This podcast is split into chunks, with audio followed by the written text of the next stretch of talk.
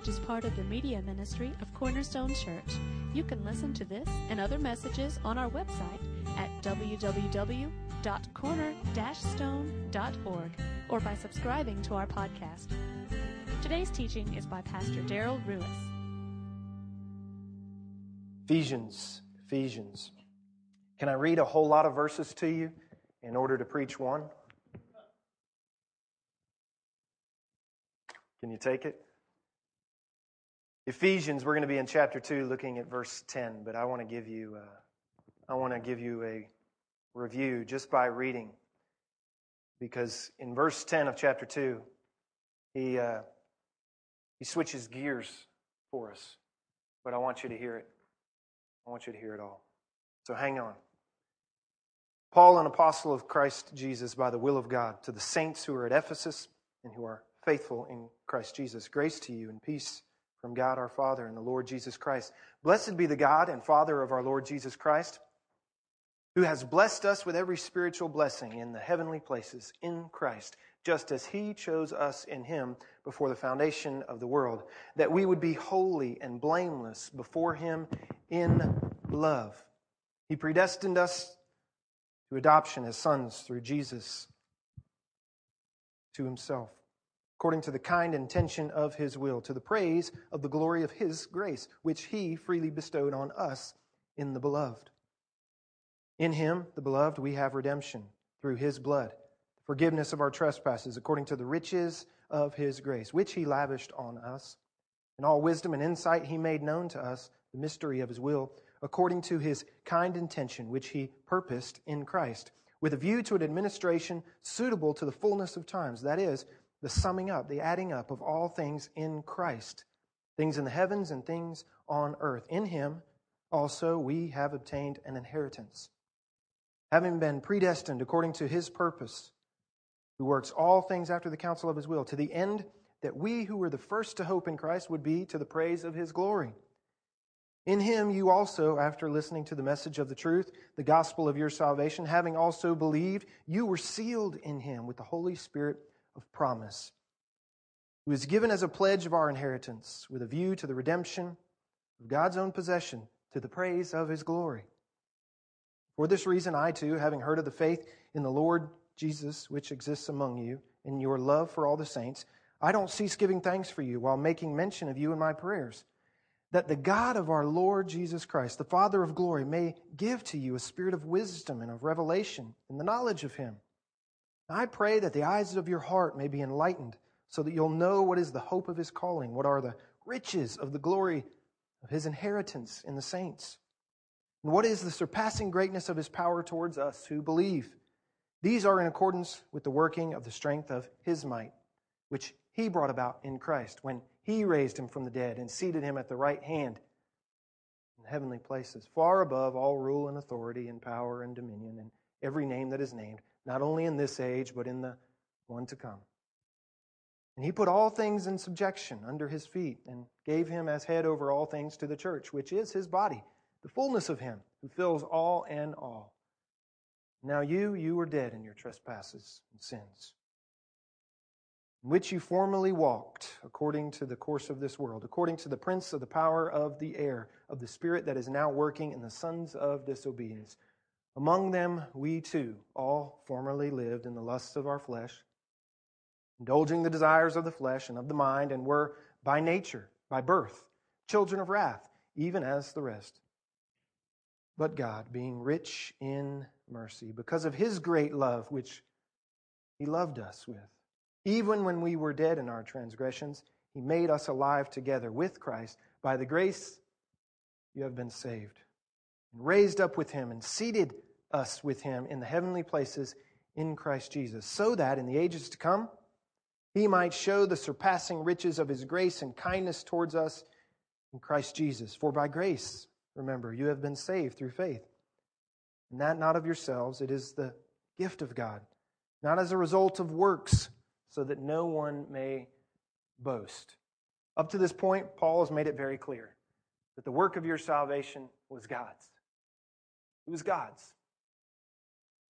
He ends that thought, as we just read, with the words, not as a result of works. You're working. your doing, your achieving. All of this of salvation had nothing to do with your achievements, with your goodness. You have none.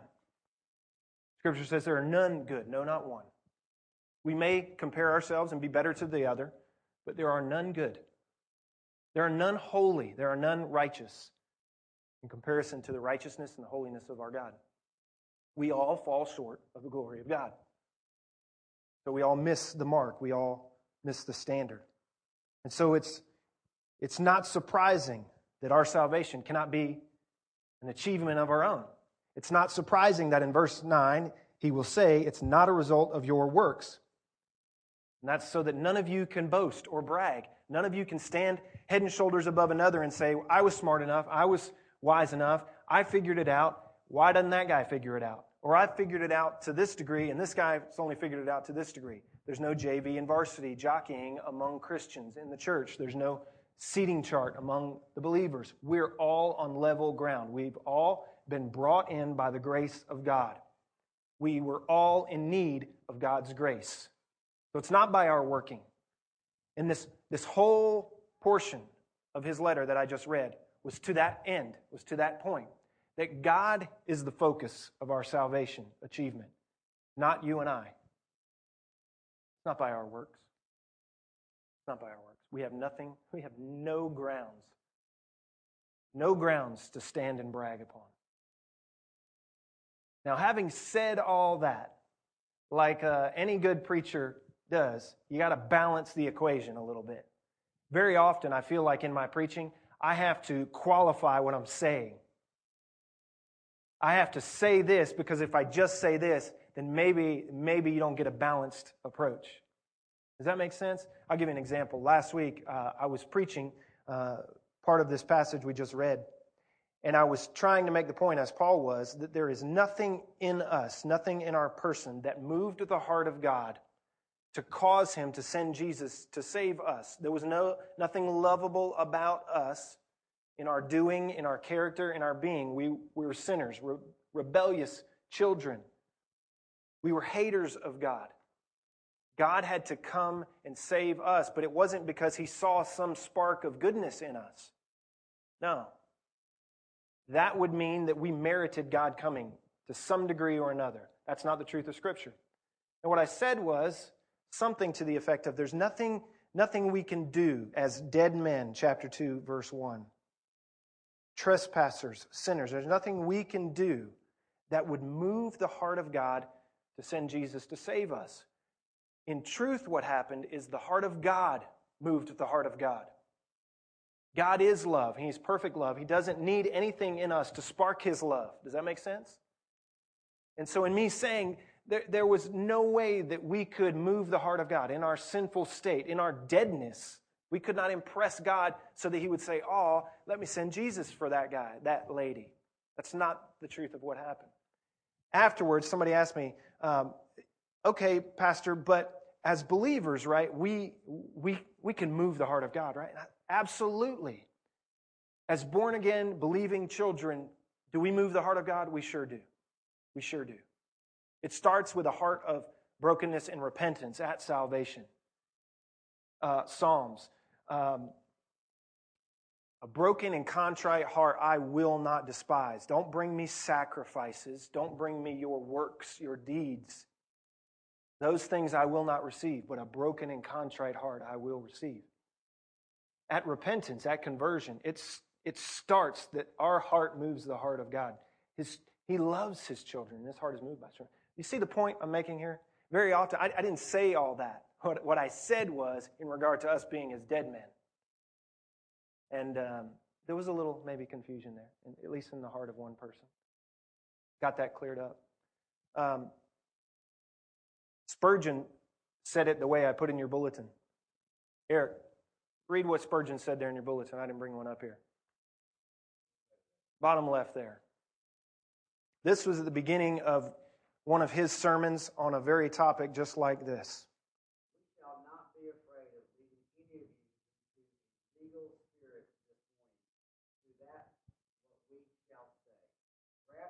frequent exhortation to avoid anything like trusting your works, attended as they attended as they have been, we by the Holy Spirit.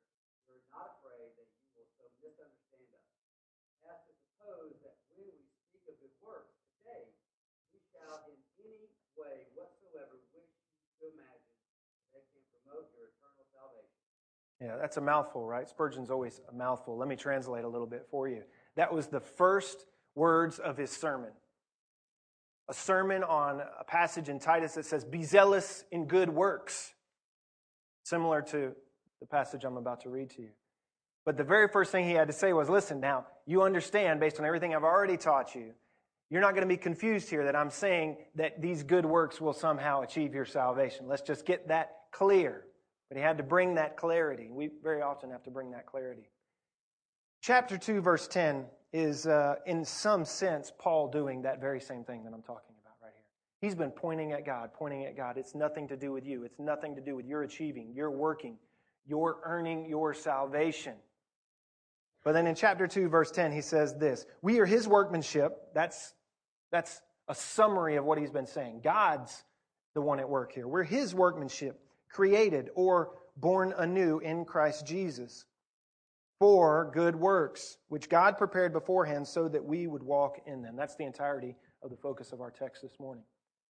Do we have a, do do we believers have a place in our hearts and lives in our walking out of our salvation for good works, good deeds? We absolutely do. And it's almost like here in chapter 2 verse 10 Paul comes along after saying all this that listen, it's not by your works, lest any of you would boast about you helped God out in your salvation plan. No, that's not true. But let me tell you that God has saved you. You're His workmanship. And you've been created anew. He's rebirthed you. He's reborn you. Okay? You've been born anew. And now in your new birth, you better believe that He's got some good work for you to do. Amen? Does that have anything to do with the earning of your salvation? None at all. But it's as if Paul said, here, let, let me just make sure you understand here. That doesn't mean that we live however we want to live now. We have, in other places, he'll say, we've been bought with a price. God has paid a high price for our salvation, and he has earned the right to be Lord now, not just Savior of our lives. That's what this means. And so now our lives must be overflowing with good deeds, not to impress God, not to earn his salvation. Why would we overflow our hearts and lives with good deeds? Why would we walk out the rest of our lives in good works? It's, it's obvious after you've read everything he's just said up to this point. If God has done all that, God has done all that for me. To the praise of the riches of the grace of his glory, you better believe that I'll give my life wholly and completely to Him. Whatever He asks, I'll do. Whatever He asks, He can have. He's bought me, He's paid a high price for me, He's paid the highest price. He's redeemed me, He's saved me. He can have it all. He can have it all.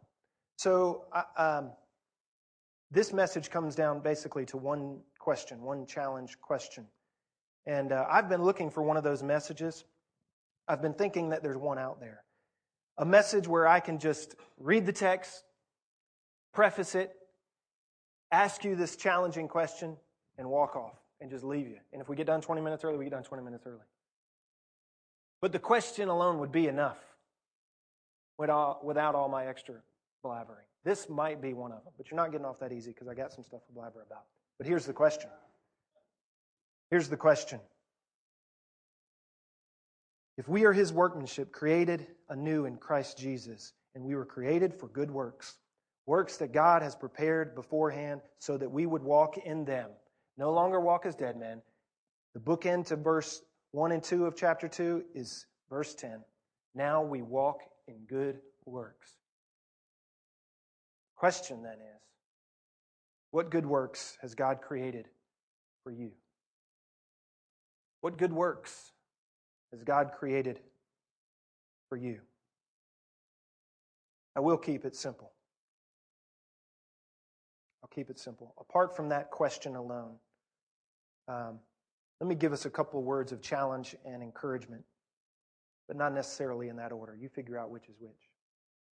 Number one, In the church, when we're dealing with Christians, uh, essentially we're dealing, you understand, with volunteers. And it's always difficult to motivate volunteers. The uh, former president of a ministry called World Vision, it's a nonprofit ministry, he said this about working with volunteers and the difference between working in a for profit organization. A profit making organization is the easiest to run. It's a business with a narrow measuring stick for success profit. The next easiest to run is a nonprofit organization like World Vision. We pay our people. We can hire them, we can release them. I like that he didn't say we could fire them. We can release them. There are more problems than a profit company in a nonprofit company, but we still have a strong measure of control. Running a volunteer organization like the church, however, is the hardest. The church accepts everyone, warts and all. Yet you're challenging these people to difficult ministry without any pay. I thought about that as I, as I read that, uh, that illustration. And I get it. I've actually said those very things to, to different ones of you that uh, run businesses and things, and I've said there's a difference between leading a church. We, I've had those conversations. You know what I thought of at the end of the, this passage and reading that illustration? We do. We do have a pay. We do have a pay. Part of the reason I wanted to read to you the entirety of the, the previous verses is because when you grasp, when you grasp all that God has done for you, and where from which He has brought you, and what to which He is taking you, and all currently that He is providing for you, it is a small thing for Him to ask our very all. This is a nonprofit volunteer organization. And there are times when we, we feel like we would be straining you to ask you to do this or to do that, any of the good works we might ask you to participate in. But the truth is, here's the heart by which each one of us should accomplish any of those good deeds within the church. It's that God has very richly paid us by his grace. And I think when Paul's readers got to that verse 10, they weren't thinking, well, I'm not getting anything out of this deal. What do you want? What, you, what kind of good work do you want out of me? That was the furthest thing from their mind. Why? Because they had just read of the rich mercy and grace of God which had been poured out for them by the blood of the Son sent by the love of the Father, pressed upon us through the work of the Holy Spirit. It's, it's nothing to ask for our very all, is it, church? We get paid. The attitude we should take, I've read in another story. Story of the building of St. Paul's Cathedral in London. A, uh, an interviewer came, a journalist came to ask some of the workers a number of questions during the grand building of St. Paul's Cathedral. The question they asked of some of the workers is, What are you doing here? Just a plain, basic question. What are you, what are you doing here? One of the workers was said to answer, I'm cutting stone for three shillings a day. That's what I'm doing here, a little begrudgingly. Another worker said, I'm pulling 10 hours a day on this hard labor. But another replied, I'm helping build the greatest cathedral in Great Britain for the glory of God. And that's, that's a good answer. Hard work? Absolutely. Little pay? Maybe. Long hours? Sure. Right heart? That's it. For the glory of God. I chuckled when I heard the story of the pastor who was, uh, was doing some work out in the yard of his church. Uh, it was sort of a city setting. And a man walked up and he asked him uh, what it would take to be a part of his church. But he had a qualification of his own. He said, Now listen, uh, I can only be here once a week for one service a week. I can't be here for the Wednesday or the Sunday night if you do that. Um, I, am only good for one service a week. And uh, I can't do any committees. I can't do any teaching. Uh, don't, don't think I'm going to be able to sing.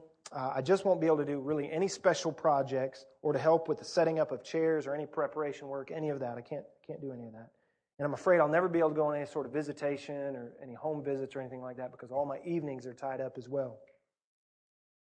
The minister thought for a moment and he answered the man. He said, Well, you know, you know what, sir? I, I actually think you've, uh, you've come to the wrong church. You need the church three blocks down on the right. The guy was a little surprised and he said, Okay, shook the pastor's hand, walked three blocks, found on the right after three blocks a boarded up church with a sign that says, We're, we're closed. And you get the, you get the point here? That's the church you're looking for if that's, that's, that's your heart towards the work. It'll be a closed down, broke down, shut down church. We need the body to endeavor in the good deeds that God has called us to in Christ Jesus.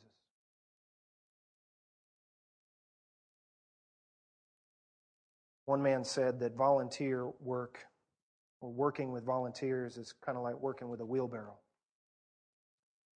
You have to push it, and it's very often upset, turned over. Um, I don't want you to think, though, this morning that this message is all about, or even primarily about, you, you volunteering and doing things here at this church. Because it's much bigger than that. You get that? Does the church body that you commit to and are a part of, do they need you? I mean, do we need you to show up on Sundays? Yeah. Yeah.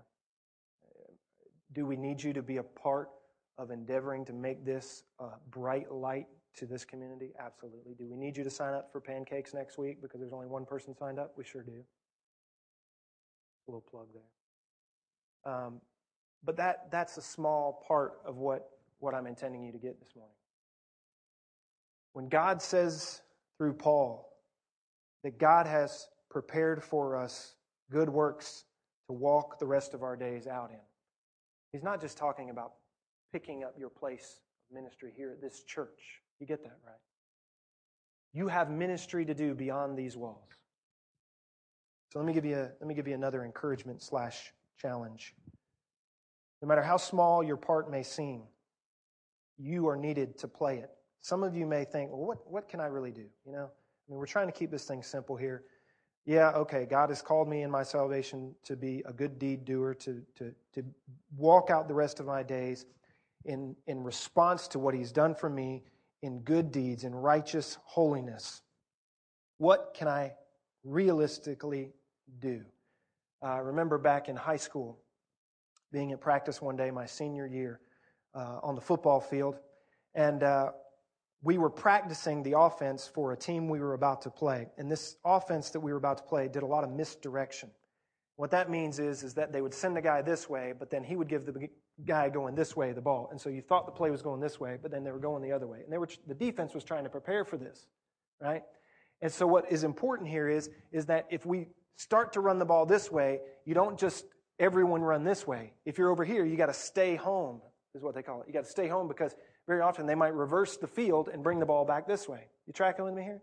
Well, we were trying to teach our defense this, and this guy over here kept running over here right off the bat, leaving this side of the field wide open. Nobody was covering this spot. And so we had this coach. He was a big dude. His name was Coach McCall. And uh, you didn't want to make Coach McCall mad. And so he grabbed this weak safety, this little dude, who kept running across the field. He grabbed him. He said, Listen, took his heel and he marked out a 10 by 10 box on the field. And he said, This is your spot. If you don't cover it, we lose. You have to cover, you got to own this spot on the field. In order to make his point, here's why I remember this. In order to make this point, he, uh, he threw the guy out of the way and he said, Run the play, Ruiz. And so I'm over here on the offense and we run the play and we run this, uh, this play where we're going to fake it this way, but then I'm going to throw a slant back to this guy who was a good friend of mine still to this day. And so I faked it over here. My buddy went on a slant. He weighed about 120, soaking wet with all of his pads on. He cut across the middle, and everybody's just kind of watching. I throw him the slant on the backside, and Coach McCall, who was going to illustrate that this spot on the field is very important, He doesn't just stop right there and say, All right, now, see, I'm covering my guy. He blasts my wide receiver. He takes him out. No pads, no helmet, no nothing. Knocks this kid out. And we all laughed because it was funny. But the point had been made, and it had been made forcefully. You got to cover your spot on the field. I don't care how small you think you are. I don't care how small you think your work or your part of the kingdom work on the field for Christ is. We got to have you, whoever you are, doing your job in your part of the kingdom for our God. Does that make sense?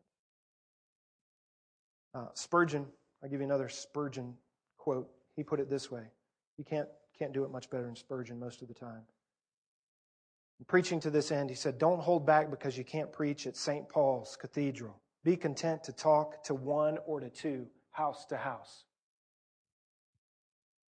Very good wheat can grow on a very little field, church. You may cook in small pots as well as in big ones. Little pigeons can carry great messages. Even a little dog can bark at a thief and wake the master and save the house. A spark is a fire. And a sentence of truth has heaven in it. Now, you don't have to man this position to accomplish great things for the kingdom. And your turf, your area of the field doesn't have to be really big to save the game for one soul. Spark is a fire. One sentence can hold the keys to the kingdom. You can speak to one or two in, in a house, in a cottage. We need you doing your part, however small you think your part may be. Let me give you another one. But you don't understand, Pastor. I work in a factory. Uh, uh, I'm on a I'm on a bob, uh, forklift all day. There's nothing really I can do there. Uh, I work in a school. They won't let me talk about anything. I ride the back of a trash truck. I, give me whatever whatever you want to give me. Any any job you want to give me, and just here's the challenge to you. Number one, God knew whatever it is He would be finding you do when you when He when He saved you. Okay. Whatever task, whatever earthly job you're doing, He knew what you'd be found doing. And what I would say to you, and I think what Paul would say to you, is, is you can do whatever you're doing to the glory of God, and you can make whatever ground is yours. Whatever part of the field of our work of the kingdom is yours, you can make that ground holy ground. Whether it's in a factory, whether it's in a, a schoolhouse, whether it's in a, a very secular business setting, you can make whatever your ground is holy ground by taking the God that is in you, the Jesus that is in you, the Holy Spirit that wants to work through you, taking him to your spot on the field. You can make it holy ground. That's a choice you have to make, though. Let me give you one more. As a body, we need each other. We need each other. Because I will tell you, especially from uh, this position, the, uh, the task itself, as you look at it globally, is a daunting one. And I can't do all of it. You can't do all of it. And so the, just the practical reality is, is that we need everybody to take up their spot. Okay? So that no one of us feels like we're overwhelmed with the task at hand for the, for the kingdom of our God. We need everyone to take up their spot on the field so that not everyone shoulders more responsibility than they ought. W.A. Criswell, famous pastor in uh, Dallas, Texas, First Baptist Church in Dallas, he wrote this one week in his uh, letter to his church. In a moment, I think, when he was feeling especially burdened by the task at hand. Said, The population of this country is about 200 million. 84 million are over 65 years of age, and practically speaking, um, that leaves the work of ministry to the remaining 116 million. People in our country that are under age 20 are 75 million, which leaves now 41 million to do the work. There are 22 million that are, unemployed, uh, that are employed by the government, which leaves 19 million to do the work. 4 million are in the armed forces, which leaves 15 million to do the work. Deduct 14,800,000, the number of state and city office employees, Now we're left with 200,000 to do the work.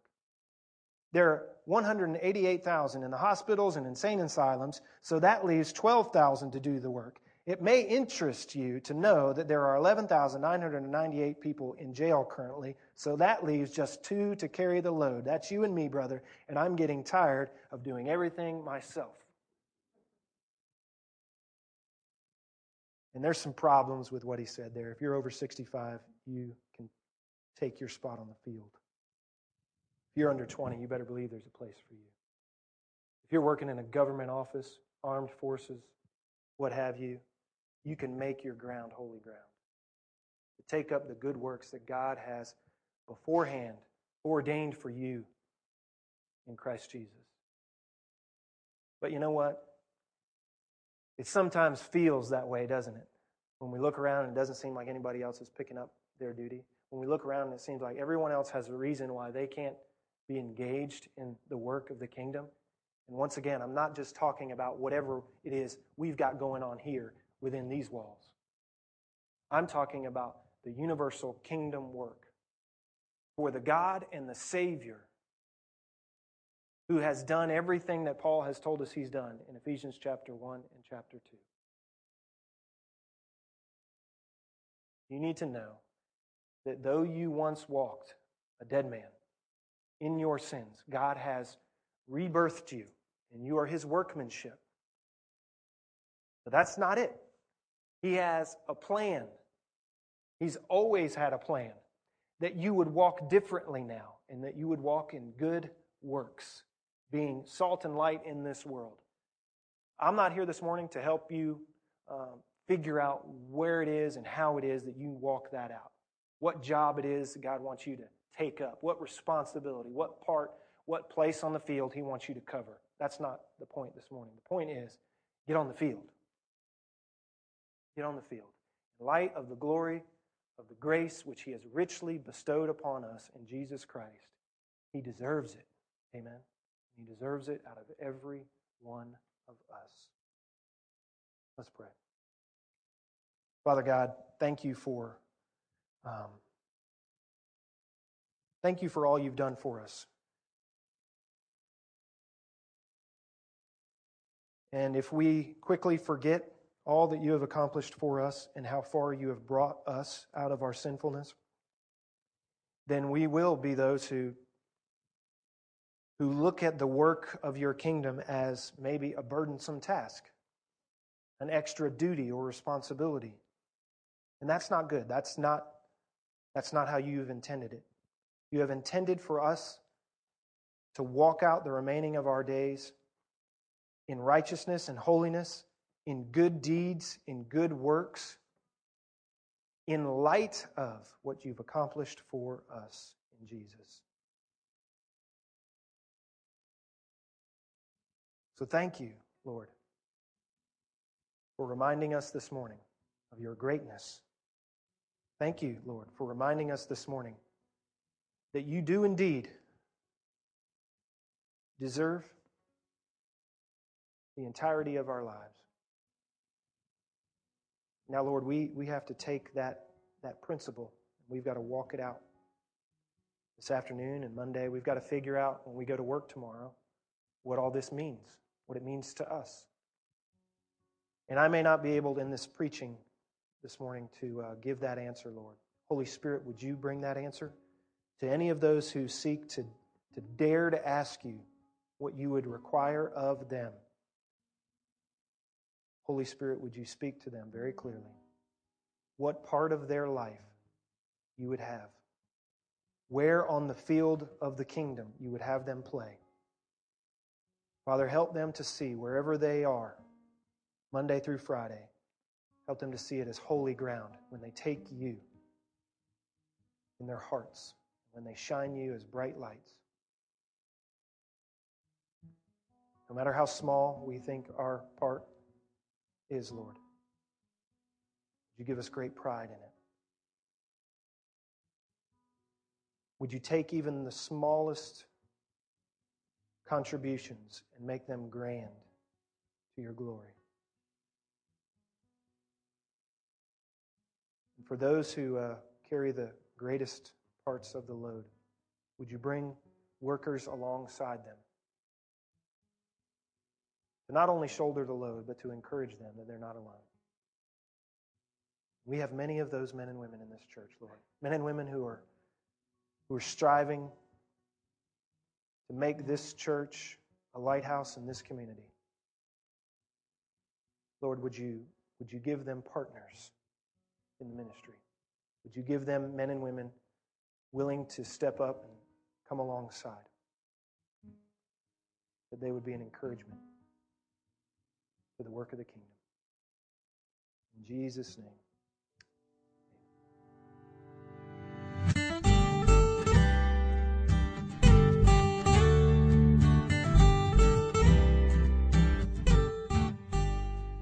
Thank you for listening today. We hope this message was a blessing to you. To learn more about our church or our media ministry, you can visit us online at www.corner-stone.org or find us on Facebook.